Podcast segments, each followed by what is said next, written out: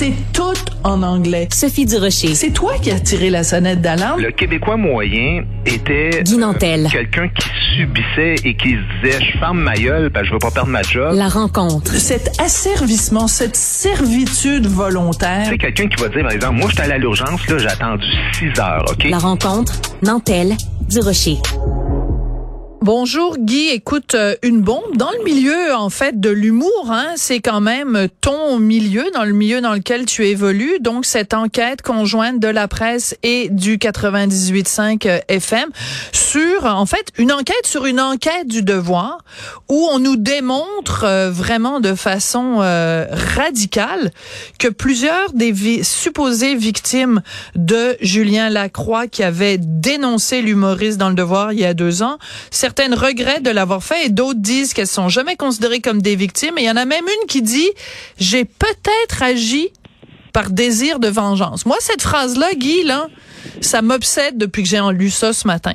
Désir un- de vengeance. Ouais, c'est un, c'est un article qui est incroyablement important, non seulement dans l'histoire de Julien Lacroix, mais je te dis, là, on va peut-être même en parler sur deux chroniques euh, aujourd'hui, puis de même, tellement que je trouve ça majeur. Écoute, c'est quand même, non seulement, tu sais, le gars, il a été accusé de harcèlement, de séquestration, agression sexuelle, agression verbale, agression psychologique et agression physique, OK? Ça, on parle, là, c'est il y a deux ans et demi de ça.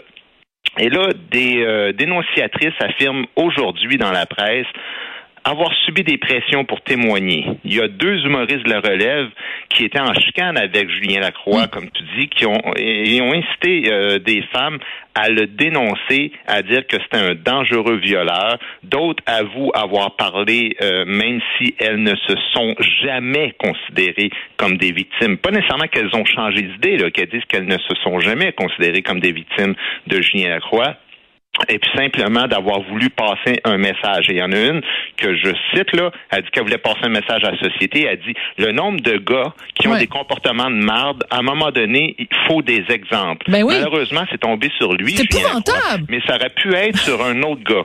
Pour elle, Julien Lacroix là devait servir d'exemple. Oui, le bouc émissaire. C'est le bouc émissaire. Comment tu dis? Le bouc émi- émissaire. Le bouc émissaire. Puis après ça, elle dit qu'elle regrette que Julien Lacroix ait reçu des menaces, évidemment, qu'il soit annulé et tout ça. Mais c'était le prix à payer pour faire bouger les choses. Tu sais, je veux dire, ben, c'est la journaliste qui dit ça par rapport à son témoignage. Je veux dire, c'est- complètement fou. Il y en a même une qui dit que dans le temps, quand elle a fait ça, c'était pour faire son devoir de féministe en écœurant. disant qu'il m'a agressé sexuellement, même si en bout de ligne, elle considérait que dans le fond, il l'a pas vraiment agressé sexuellement. Écoute, tu lis ça, c'est odieux. C'est oui. absolument incroyable. Puis quand on parle de gens, il y en a une qui dit j'avais l'impression d'être recrutée, j'ai senti qu'il y avait un besoin de témoignage et ça écoute, c'est l'illustration parfaite euh, Guy, parce que j'invite tout le monde à lire ton livre, Le livre offensant. C'est l'illustration parfaite de ce que tu dénonces dans ton livre et ce que moi je dénonce trois fois par semaine dans les pages du Journal de Montréal et Journal de Québec, ce mouvement de meute. Ce mouvement de meute qui fait que tout le monde est dans un banc de poissons et va dans la même direction. Et que si toi, tu as le malheur de dire, hey, je trouve ça va trop loin. Hey, je suis pas vraiment d'accord avec vous. Tu te fais tasser sur le côté. C'est ça qu'elles disent, les femmes. Elles disent, il y avait un mouvement, le mouvement MeToo, le mouvement féministe.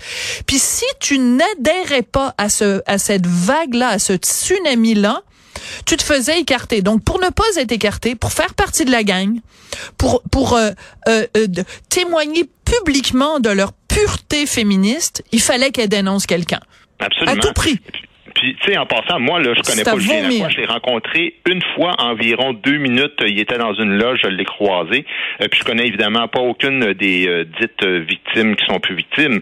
Mais, tu sais, moi, là, par rapport à ce que tu dis, Sophie, je me suis fait traiter de vidange par des milliers de personnes quand j'ai fait une capsule sur la Je culture sais. du viol. C'est pour ça que je t'en ça.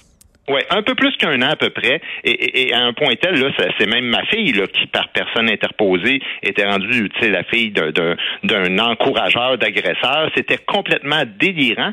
Juste parce que dans cette ca- euh, capsule-là sur le- la culture du viol, ce que je disais gros, grosso modo, c'est que quand tu te fais agresser sexuellement, il faut résister à la tentation de faire des dénonciations anonymes ou de sortir via les médias. Il faut aller voir la police. Puis la raison, c'est simple, c'est à cause des risques de dérive. C'est ce que je disais dans le Ouais. temps, c'est ce que tu disais aussi, puis c'est ce que je dis encore aujourd'hui.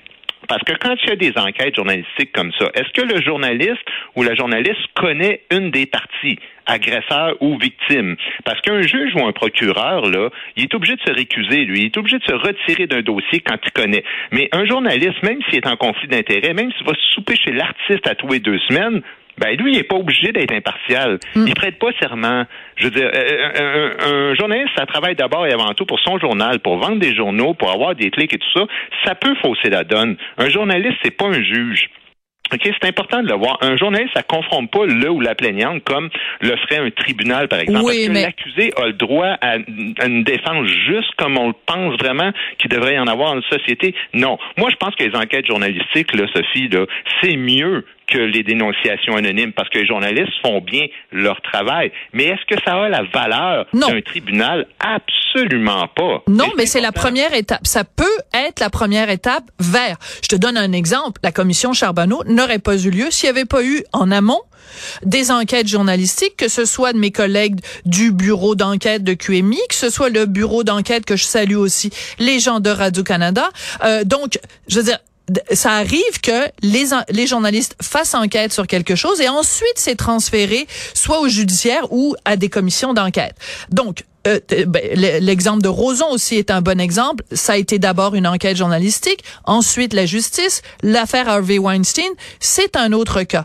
Mais ce qui est sûr, c'est que euh, dans ce cas-ci, c'est comme des journalistes qui ont fait enquête sur d'autres journalistes pour mettre en, en évidence euh, des manquements. Je veux dire, quand tu as euh, euh, une, une, une femme qui dit, ben moi, je sentais qu'il y avait de la pression, euh, qu'il fallait que je témoigne et tout ça, ben normalement, quand tu es euh, journaliste puis tu fais enquête, t'es pas un militant, t'es pas un militant, tu pars pas avec l'idée je veux prouver ceci.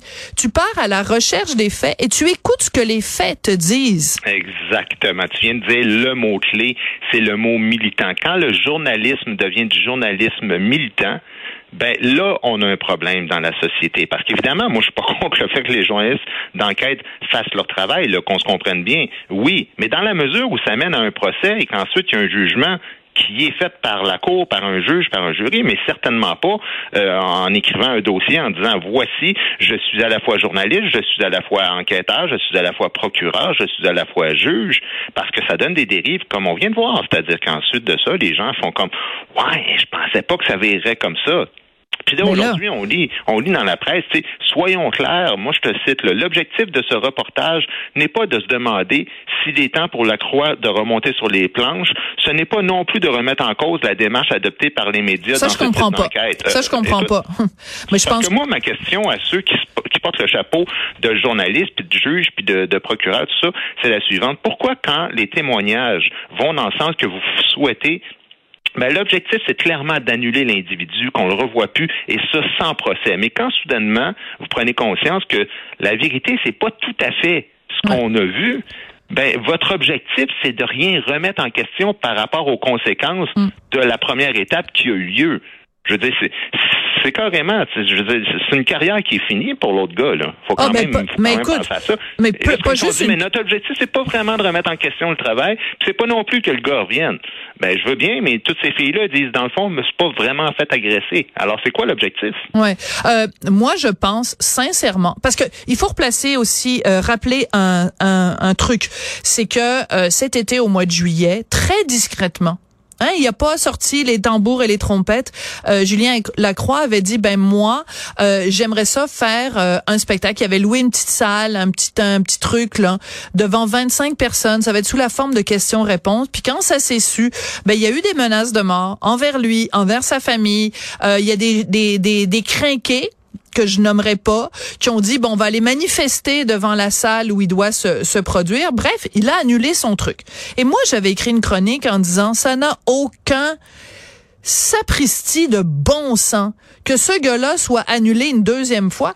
Euh, et euh, bon, évidemment, je m'étais fait accuser de, d'être euh, du, du, bord des prédateurs, etc., etc. Mais je veux dire, la question se pose si euh, Julien Lacroix avait euh, fait un vol de banque.